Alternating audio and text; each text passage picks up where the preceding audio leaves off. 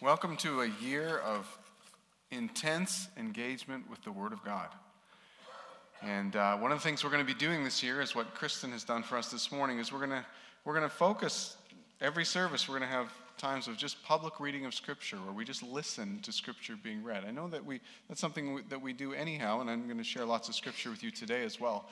But there's something about just giving uh, scripture our attention which is really, you know, it's a way of giving God our attention. And uh, so you're going to see different people come up, like Kristen did this morning throughout the year, and read Scripture. And I, I tried this morning as, as she was reading Scripture, I tried just to close my eyes and hear God's Word uh, for myself today. Today I have the privilege of kicking off our story series. And uh, how many of you, now I know a lot of you are still going to get the books today. There's a, there's a story, there's a book uh, I've taken my cover off it so I could mark mine so that I don't get it mixed up with everyone else's. But uh, you can get one of these at the, at the table out in the front. It's a free book, one per family. How many of you already got your book? Wonderful. How many of you, uh, I, you don't have to have done it by now because the idea is to read it before you meet with somebody else or to read it sometime in, in this next little period. How many of you managed to read the first uh, little chapter or a little section? Wow. Wow. Well, then you know uh, what I'm attempting to do this morning is a big challenge because there's so much in that first section. There's so much in that first section. But let's just uh, first deal with uh, what uh, the, the words that have been read to us this morning by Kristen. So, the first four words of Genesis chapter 1, the first four words of Genesis chapter 1 introduce the main character of the story. And that main character, thanks, Graham, that main character is God. In the beginning, God. What's the story? What's the Bible about? It's the story of God. And in the beginning, God created the heavens and the earth. When you hear both Genesis 1 and John 1 together, like we did uh, just moments ago, you'll see that the Trinity is involved in creation right? You see, God created the heavens and the earth. Then you see that in John 1, it says, In the beginning was the Word. Now, this sounds like confusing language, but if you read more into John 1, it, it tells you who the Word is. The Word is God made flesh, the one who God made flesh and dwelt among us. It's Jesus. Right? So you see God the Father, you see the Trinity, and then you see the Spirit of God hovering over the, over the surface of the waters. It's like you see Father, Son, and Holy Spirit all engaged in this creative act of bringing things into existence. Um, so, creating the heavens and the earth and bringing light into darkness are huge themes in both of these passages of Scripture. So, Genesis 1, Genesis 1 tells the story of God creating the heavens and the earth. And uh, I, I was reading it again, and you know, here's what stood out to me. It's like God creates three canvases, and then he creates the details on the canvases right? So if you if you remember from reading, you remember that uh, the first day, God creates or He separates light and dark, or, or makes light a thing, or I'm not sure exactly how to describe it. I've got lots of questions. By the way, how many of you read this these these chapters and you ended up with about 80 questions? 80 questions. I use the word 80, the phrase 80 questions because I talked to someone last week who was in a long term Bible reading plan and they said, I've got about 80 questions. And I said, join the club. That's about normal. That's about normal. When you read the Bible, there's lots of things you have questions. You know what? The neat thing is, over time, you come to see that a lot of those questions are answerable by the more you get more knowledgeable the Bible. The more you, you see the internal consistency of the Bible. That's the surprising thing. When you first read it, you might go, hey, I don't know if that agrees with that. But as you begin to read it more and more, you begin to see how, um, how there's an incredible thread woven through the whole book. And that it's not just a library, it is a library of books, 66 different books, but it really tells one cohesive story. It, there's one upper story, as we're saying through this series. There's one upper story about God's redemption plan for humanity. So, oh, the, the, the canvases. I was going to tell you about Genesis 1. Yeah, I got distracted. Light and dark is one of the canvases.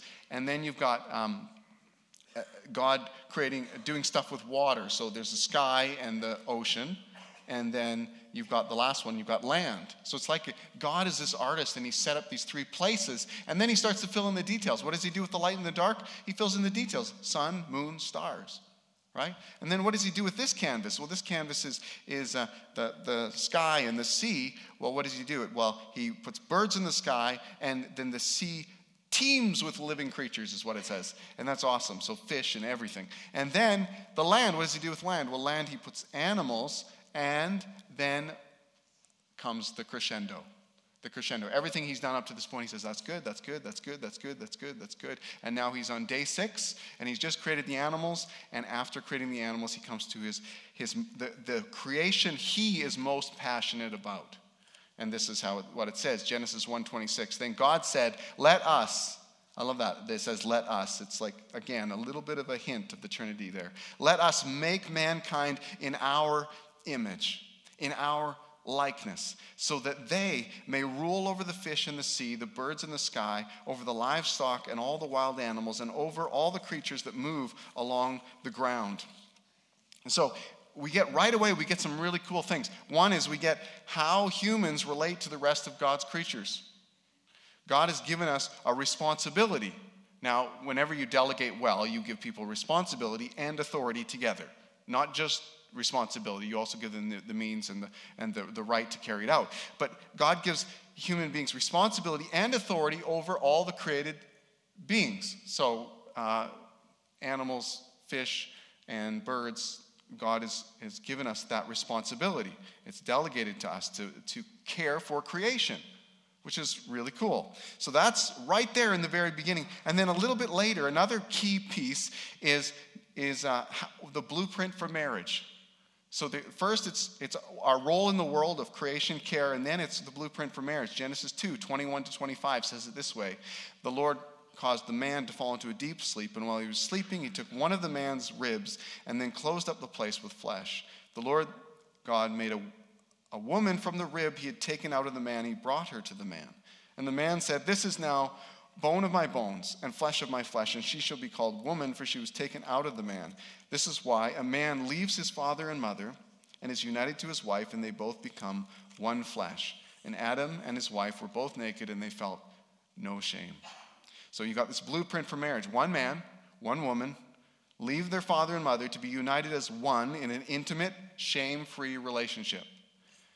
So this is pretty cool. So you get a couple things in here. It's like there's so many important things in this uh, passage of scripture that we read this last week or that you're about to read. If you haven't got the book yet or you just say i don't have to read it because my group doesn't meet till later this week so i'm going to read it later this week. There's so much in here. It's sort of like if you go to a movie. Ever been to a movie with a friend and and uh, you're late you're late. Has anyone ever had that? You're late. You're running late. And you're, you, you get in there. Nobody's ever experienced this, only me. Anyhow, you get in there and you're trying to furiously buy those tickets on the machine and whatever. And then it's like you got to divide and conquer, right? Because you got your tickets, but you realize you don't have your popcorn. So it's like you say to the, your friend, you say, You go get us some good seats. I'll get the popcorn. And you're standing in the line waiting for the popcorn, and you're like, Am I missing it? Am I missing it? Am I missing it? Finally, you get the popcorn, you run in there, and then you ask your friend, What did I miss? And your friend, if the movie started slow, your friend probably says, Nah, you didn't miss much. It's just sort of getting going. Or if it was like one of those movies where they have an amazing action scene at the beginning, they'll say, Seriously, you should have skipped the popcorn because you missed the most amazing, action packed, like significant scene in the movie. And this is a little bit like the beginning of the Bible. Like if you if you read this week, you realize so much ground was covered in those first number of chapters in Genesis. So much ground. In fact, it's too much for me to cover in a sermon, but it's incredible how much happened in this reading. Creation happened, Adam and Eve in the garden with God, temptation, original sin, consequences of that original sin. Cain kills Abel, increasing wickedness, Noah's ark, worldwide flood, and a rainbow. It's like, whoa. And everything in there is so significant. There's so much significance attached to this. You could preach a thousand sermons on just this alone. I'm not going to do that. I've only get one. So I want to jump into Genesis chapter 3. I think that's, for me, I had to zero in somewhere, and that's where I thought I should spend the most of my time. Genesis chapter 3, it says, Now the serpent was more crafty than any of the wild animals the Lord God had made. And he said to the woman, Did God really say, You must not eat from any tree in the garden? Of course, this is a, he's suggesting a lie, right? And the woman catches the lie and she responds. And she says, the woman says to the serpent, We may eat fruit from the trees in the garden. All of them, right? But God did say, You must not eat fruit, uh, fruit from the tree that's in the middle of the garden, and you must not touch it, or you will die. And he says, You will not certainly die, or you won't die. The serpent said to the woman, For God knows that when you eat from it, your eyes will be opened, and you will be like God, knowing good and evil. So, in essence, he's saying, Don't believe God. Don't trust God. He's not really that good. In fact, God is holding out on you. He's holding out on you this secret knowledge that if you had this secret knowledge, oh, your life would be so much better. Wouldn't you like to know not just good? Wouldn't you like to know evil too? Wouldn't you like to be like God? Man, if you had the knowledge of evil, well, God must know everything, and He must also know about evil. Wouldn't you like to be like God? So, this is my question today. What is the great sin that the serpent is selling? What is the great sin? I think there's two aspects to it. The, I think the minor one is curiosity about evil. I think that's the lesser. I'll get to a, the greater one yet. But I think a curiosity about evil is what the serpent is selling, and that's part of it. And um, this is opposite to the, you know, if you read the teachings in the Bible about what, what our level of curiosity should be about evil, you actually find it, it's not encouraged. Romans 16 19 says, Be wise or be excellent about what is good. So when it comes to things that are good, Go all in and be and know as much as you can about what is good, what is lovely, what's a good report, what's what's what's awesome, right? You know, make your thoughts and your imaginations go that direction. Dream big about what's good. Imagine lots about how good good can be. Imagine.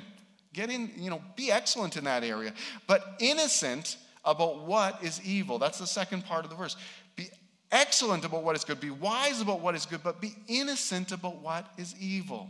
And this suggests to us that our curiosity about evil does not always pay us any favors, or it really doesn't. I remember when I was in high school, one of my best friends was really into horror movies, and I watched a couple with him, and boy, did I pay for that in my imagination. I, I have a pretty decent imagination, I bet you do too, and I would take the what I saw in the movie, but I'd take it to a whole nother level in my dreams, in my, you know, if I'd walk a dark alley, I'd it would it would blow up on me. It wasn't great that I had been exposed to new thoughts about evil, new things that could that people could do. I had a similar experience was watching CSI, and I can't believe I'm admitting this. Well, first because that shows how old I am. When I first started watching CSI, I thought it was the coolest show ever because what they did with the cinematography, what they did with the scenery, and some of you you're just old enough to remember what I'm talking about. Anyhow, but it was I thought it was just an amazing show. But then as I went into it, I was exposed to people doing evil things that I never contemplated before in my life. And that would bother me. That now I have this scene in my mind that I can't shake, or this, this uh, that I'm reflecting on something evil. Now, I'm not talking about being naive about evil. I'm not talking about being so naive that, you know, people can trick you or fool you or, or abuse you or, or anything like that, or that you're not safe in the streets or that, you know, you fall for an internet scam. Or, I'm not talking about being naive about evil. But there's a, there's a, there's a fascination. There's a fascination with evil that I don't think we should feed. I don't think we should be uh, Googling to find out how sick humanity can be. I don't think we should be going after that. I don't think we should uh, try to find out what about all sorts of occult practices and, and how they work. I think instead we should follow the advice that's found in Scripture to be wise about what is good, be an expert if you're going to major in something, major in what's good. Let that be what you think about, what you dream about, what you use your creative brain power for. But when it comes to evil, be as innocent as you can in this world. Be as innocent as you can. I love, I've only had it happen a few times, but I love that I'm on the outside of some jokes. I love that I'm on the outside of some jokes. Some joke, guys will sell some sort of joke, and I'll be like, usually it's because it's a dirty joke. That's usually that's the ones. I'm, and I go, yeah, I don't get it. It's not because I don't read books. It's not like I don't have friends. I don't like I interact in the world. But you know what? I haven't, ch- I haven't chased that thought process all the way to its logical end because I don't want to. I don't want to dwell on that and I don't want to focus on that. So, curiosity about evil, I think, is part of what the serpent was selling, but there's a second part, and I think it's the bigger one. And to know really the full depth of this second part, I think you have to understand who the serpent is, right? You know, of course, people say, well, it's the devil, it's Satan. But what do we know about this character? What do we know? You have to piece together a few passages of scripture. I want to share with you Ezekiel and Isaiah's little angles on this character in scripture. Uh, Ezekiel 28 13 says this You were in Eden, the garden of God, and every precious stone adorned you. And then it lists a whole bunch of precious stones. Your settings and mountings were made of gold. On the day you were created, they were prepared. You were anointed as a guardian cherub, for so I ordained you. You were on the holy mount of God. You walked among the fiery stones. You were blameless in your ways from the day you were created till wickedness was found in you. Through your widespread trade, you were filled with violence and you sinned. So I drove you in disgrace from the mount of God, and I expelled you, guardian cherub, from amongst the fiery stones. Your heart, now here's this is really helpful. Your, what happened? Your heart became proud on account of your beauty, and you corrupted your wisdom because of your splendor, so I threw you to the earth. Whew. Your heart became proud on account of your beauty. Now I'm going to just, you know, it's sort of like. Um, what do you do when God blesses you? And how do you process God's blessing in your life? Like Adam and Eve are blessed in this incredible garden right? Here they live sort of in this, uh, at the forks of the Tigris and the Euphrates River, and uh, it's this lush garden. And, you know, I could just imagine what it was like every day, you know, just so, so great. It's like, hey, you and me, babe, just again, you want to go down to the forks, see the river, see the animals, see the little animals, the cute ones, you know. On the way, we'll go by the tree of life, we'll get some of that fruit that, you know, three hours after eating something from the tree of life, I bet you feel better than three hours after eating McDonald's. Like, I mean, I think there's something significant about the life life that they were living. I think it's, eh, they were blessed in every way. But what happens to your thinking when God is so good to you? Now, I, what should happen, you say, well, the logical thing is you should be grateful. You should be thankful. You should give glory to God. That's normal. That's normal. But the temptation, there is a temptation when you've been blessed to actually come to believe you deserve it and to get twisted in your view of God. Now, I like to say it's like being cats or dogs. Like, what does a dog think? If you, the dog thinks, uh, you love me, you feed me, you must be God. But a cat thinks, you love me, you feed me, I must be God.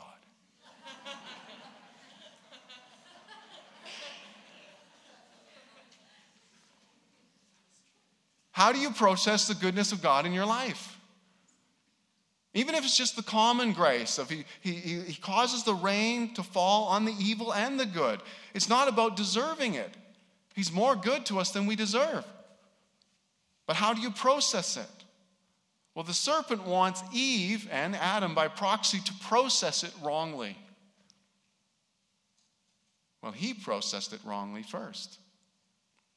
When God gave him this position, when God eh, made him beautiful and created him in all this splendor and this glory, he, his heart got proud. Your heart got proud on account of your beauty. I'll give you one more. Isaiah gets us even closer to the heart of it. Isaiah 14, 12 to 14, it talks again about the same character. How you have fallen from heaven, morning star, son of the dawn. You have been cast down to the earth, you who once laid low the nations.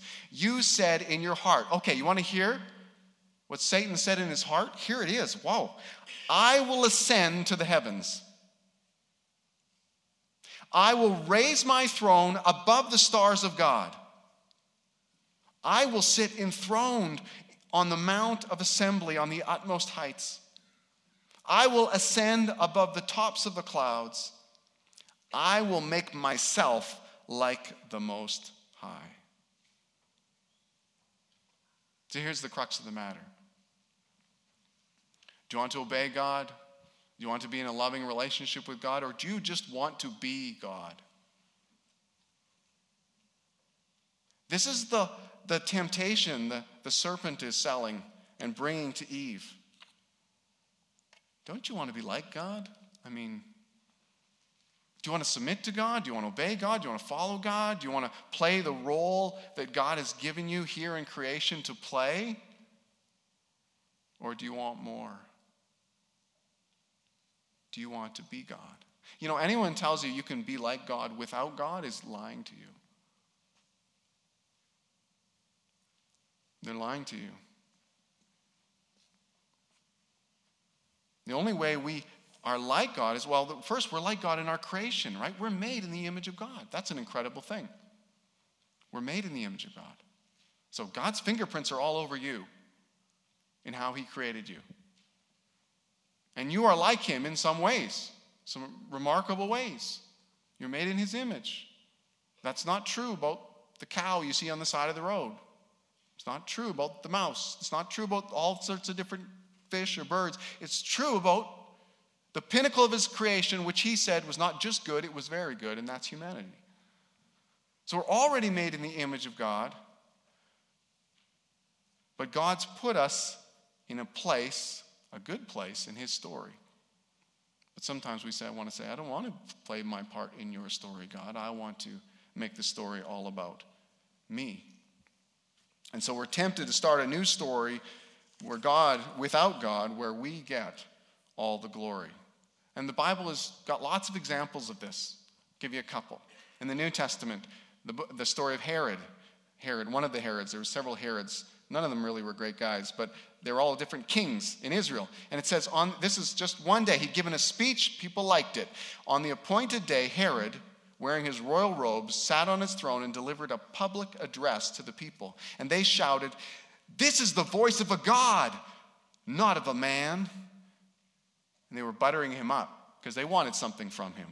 That's the truth about it. But they praised him. They, this is the voice of a God, not of a man. What do you do when you get praise like that? It said immediately, because Herod did not give praise to God, what did he do? He took the praise for himself, stood there glorying in it. Immediately, because Herod did not give praise to God, an angel of the Lord struck him down and he was eaten by worms and died. Whoa. Now, I want you to contrast this story with another story. It's the story about Paul and Silas. They too had a chance to be worshiped like gods. And let's see what they do. Acts 14, 8 to 17 says In Lystra, there sat a man who was lame. He'd been that way from birth and had never walked. He listened to Paul as he was speaking. Paul looked directly at him, saw that he had faith to be healed, and called out, Stand up on your feet. At that, the man jumped up and began to walk. When the crowd saw what Paul had done, they shouted in the Lycaonian language, The gods have come down to us in human form. Barnabas they called Zeus, and Paul they called Hermes because he was the chief speaker. The priest of Zeus, whose temple was just outside the city, brought bulls and wreaths to the city, city gates because he and the crowd wanted to offer sacrifices to them. What are they going to do? But when the apostles, Barnabas and Paul, heard of this, they tore their clothes and they rushed into the crowd shouting, Friends, why are you doing this? We too are only human like you. We are bringing you good news, telling you to turn from these worthless things to the living God whom the living God who made the heavens and the earth and the sea and everything in them. In the past, this God let all the nations go their own way, yet he has not left himself without testimony. He's shown you kindness by giving you rain from heaven and crops in their seasons. He provides you with plenty of food, and he fills your hearts with joy. So here's Herod having the praise, having the glory that he wanted, and God takes his life. And here's Paul and Silas when they get a hint that people want to elevate them in this way that they tear their clothes and they just said they, they try to stop everybody. No, don't do this. We're just men. You should be worshiping God. So, do we want to honor God or do we want to be God? Or the other option is, or do we want to make God to be like us? See, this is the twisting of creation. This is the twisting of the serpent. God makes us in his image, but then there's a temptation for us to try to remake God in our minds. You can't literally do it, but in our minds, in our own image. And Romans 1 talks about this. It's this is pretty telling. Let me just read it to you. The wrath of God is being revealed from heaven against all the godlessness and wickedness of people who suppress the truth by their wickedness. Since what may be known about God is plain to them because God has made it plain to them. For since the creation of the world, that's what we're talking about this week, God's invisible qualities, his internal power and divine nature have been clearly seen being understood from what has been made, so that people are without excuse. How do you see the invisible qualities of God? They're invisible. Well, you see them through what He has made, you see them through creation. For although they knew God, they neither glorified Him as God nor give thanks to Him. Remember, I talked about the cat and the dog, right? They didn't glorify God, they didn't thank Him. But their thinking became futile and their foolish hearts were darkened. And although they claimed to be wise, they became fools. And they, and this is a key word, they exchanged, they made a big trade off. They exchanged the glory of the immortal God for images made to look like a mortal human being and birds and animals and reptiles. So here we go. Remember, God delegates to man to care for creation. Manage creation, manage the animals, manage the birds, manage the, the um, reptiles, etc. I put you over them. Now, here's what they do they get it all mixed up. They, they reject God, and now they look at creation and they make idols out of creation. So they worship fish, and they worship animals, and they worship birds. And they worship images that look just like them images of humans. They exchanged the glory of the immortal God for images made to look like mortal human beings and birds and animals and reptiles. Therefore, God gave them over. This is another phrase that shows up three times. Exchange shows up three times, and God gave them over shows up three times in this passage. They, God gave them over to the sinful desires of their hearts to sexual impurity for the degrading of their bodies with one another. They exchanged, here's another one, the truth about God for a lie and worshiped and served created things rather than the Creator and then, because of this, God gave them over to shameful lusts. It says, even their women exchanged natural sexual relations for unnatural ones.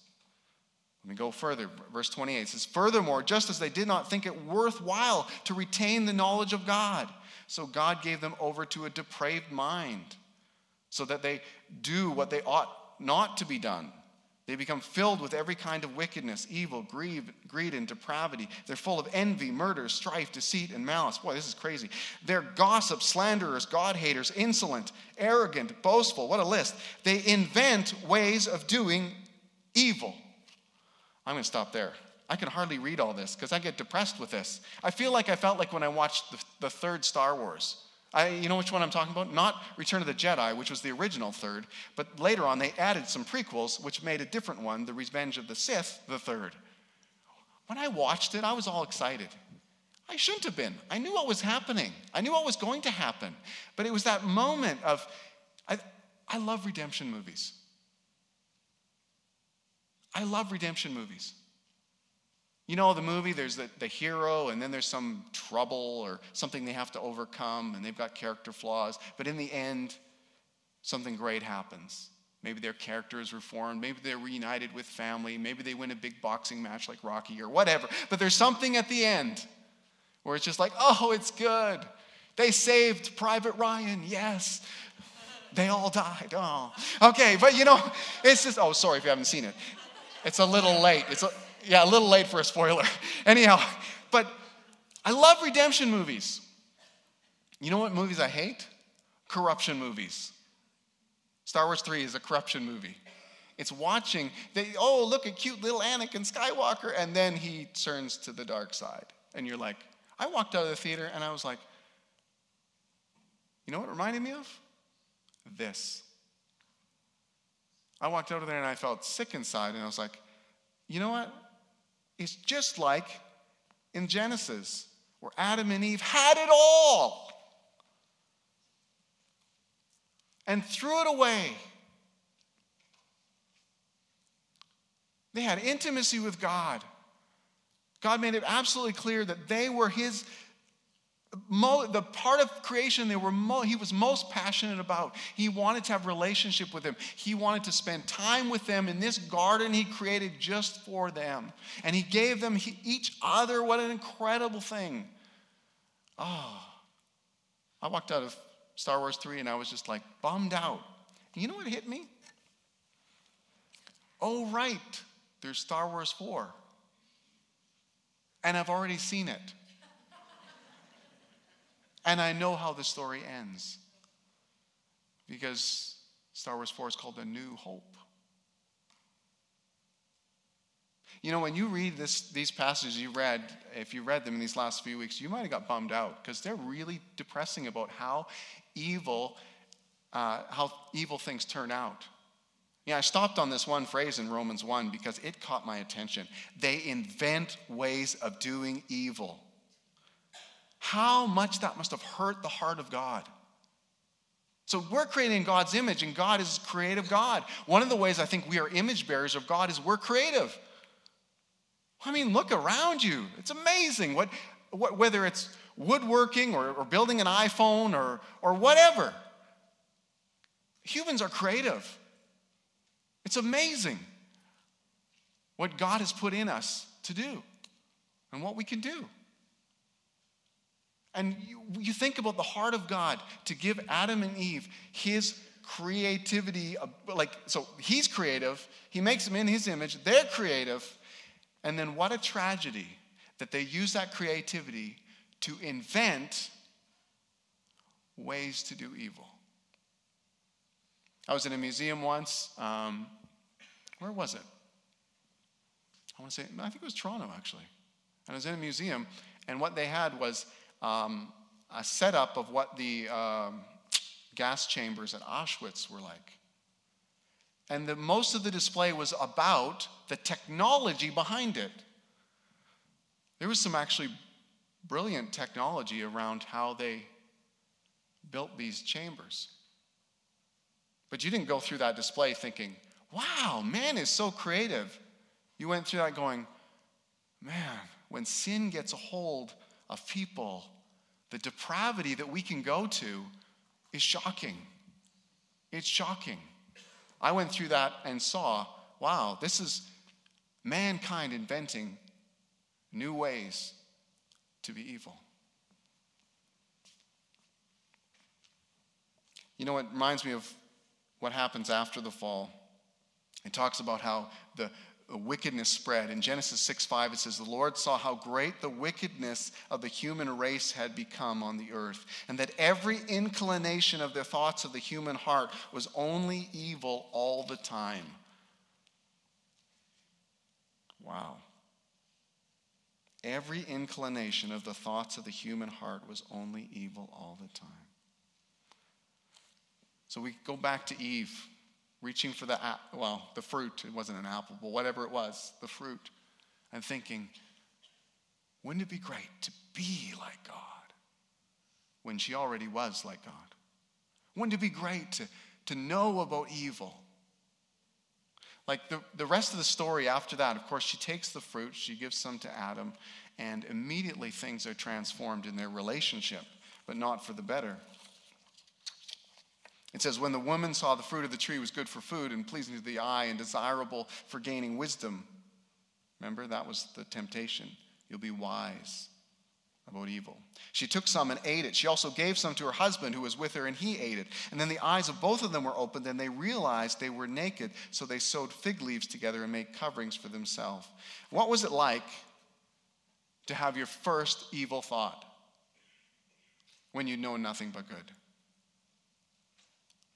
I mean, most of us, well, none of us can, can tell that, right? Because from the get go, we were crying for the whole world to be about us. Even if we're cute and adorable, right? I have a two year old in my house who is so adorable. I'm going to spoil her rotten. I already know there's no way out. But it's just like she is so adorable, yet I know, I know that sinful nature is there. Everyone was born into it after Adam and Eve. Says it was desirable for gaining wisdom. She took some, she ate it, and then they had their first evil thought, their first knowledge of evil. So what happened? They distrusted each other. Shame came into the relationship. Fear, hiding, lying, thinking dark thoughts about each other's and their motives and about God. Stop. There was a real downgrade in this marriage. You remember Adam when Eve was presented to him, he said, This is bone of my bone, flesh of my flesh. And then God comes to him and says, Adam, where are you? What happened? And Adam, did you eat from that tree? And Adam says, That woman you gave me. it's like, what happened to bone of my bone, flesh of my flesh? This is the greatest thing that's ever happened to me. It was like, God, that woman you gave me, she, she gave me the fruit. Oh. It's like you had it all.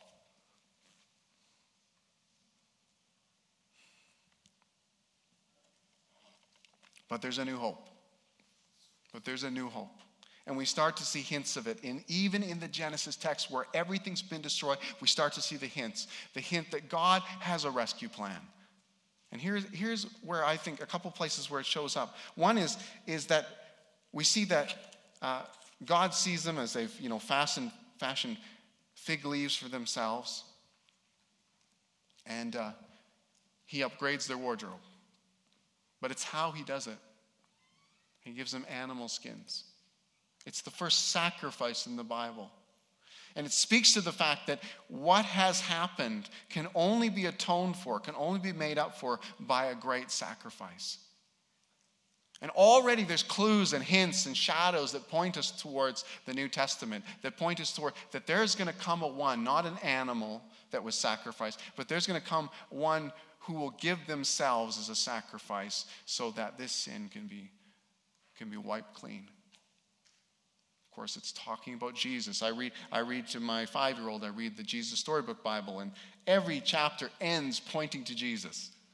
But sometimes it just sort of hints towards the one to come or stuff like that. And I always ask Jacob, so who do you think that is? And like by now, six stories in, he's like, Jesus, right? Now we're 20 stories in, he's like, it's Jesus, right? It's always Jesus. I've got him perfectly prepared for children's ministry. It's Jesus is always the answer. But so much of the Old Testament, you don't even see it because often we're, we're, we're, in the lower story, we're tied into the individual stories of the Old Testament. Well, this is nice. This book has a bunch of individual stories. No, no, no, no, no, no, no, no, no. There's an overarching upper story, and it's a story of redemption. Right now, I'm telling the story of corruption, the kind of movie I don't like to watch.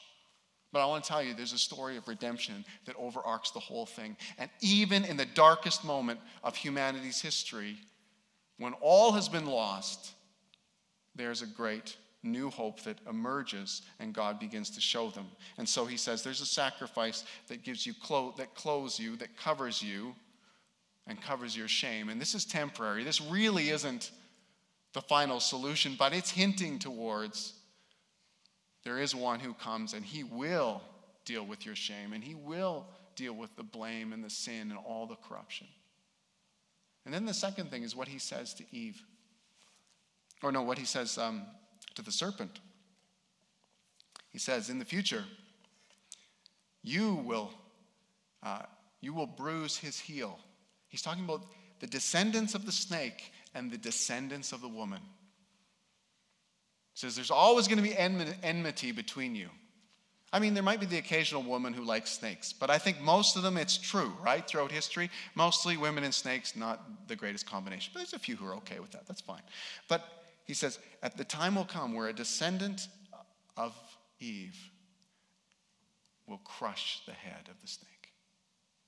And he's not just talking about one snake, he's talking about the whole lie That whole I will, I will, I will, I will ascend, I will sit on the throne, I will be like God.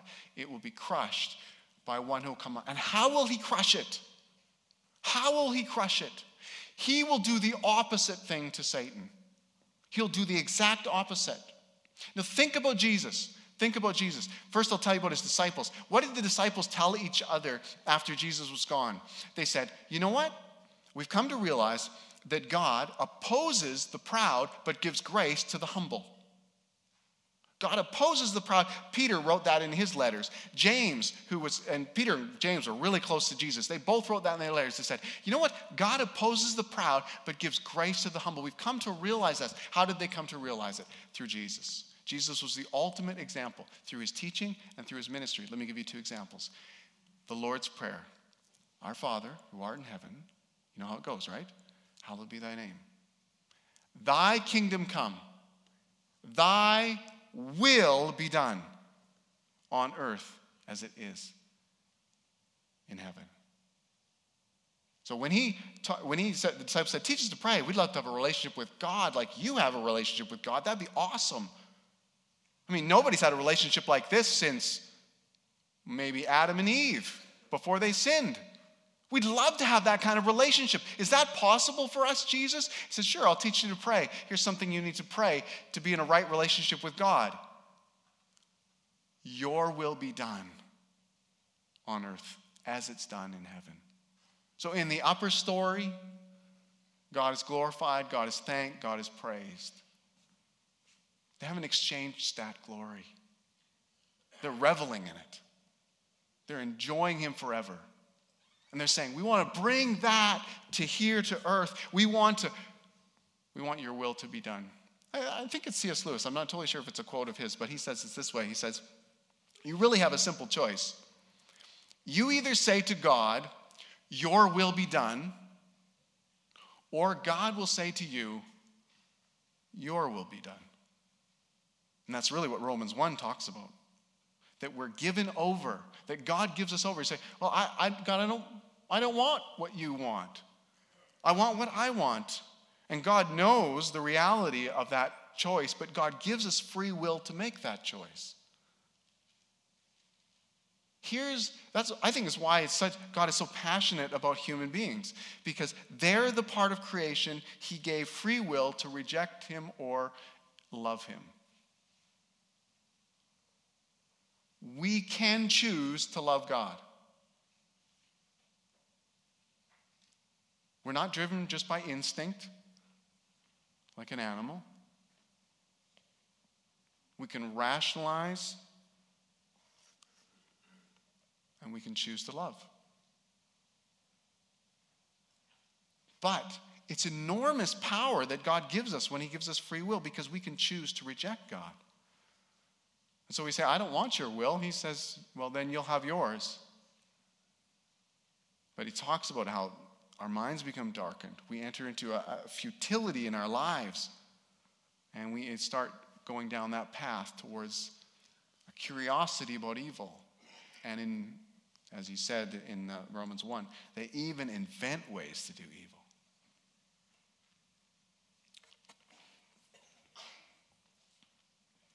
So Jesus teaches us to pray, Your will be done. And then Jesus doesn't just teach it, He doesn't just talk it, but He walks it. So when Jesus is facing the cross and He's in the garden and He's sweating great drops of blood in anguish, He prays this prayer Father, take this cup from me.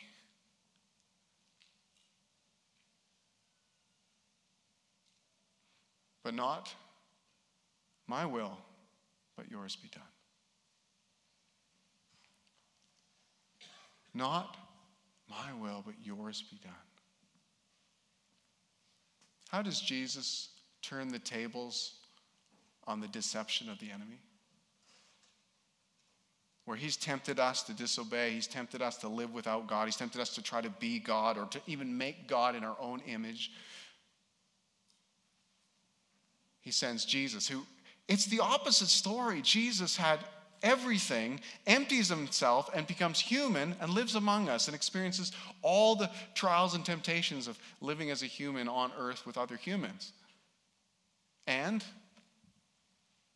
in that situation, he humbles himself, even to the point of death. That's how far he went in his obedience to the Father. So, where one man, Adam, through one man, sin comes into the world, through Adam and Eve, through that deception, life and light come back into the world through Jesus. And that's what we read at the beginning in John chapter 1 through him, through the Word made flesh, through God enacting his rescue plan, he brings us back. He makes it possible for us to come back into relationship with him.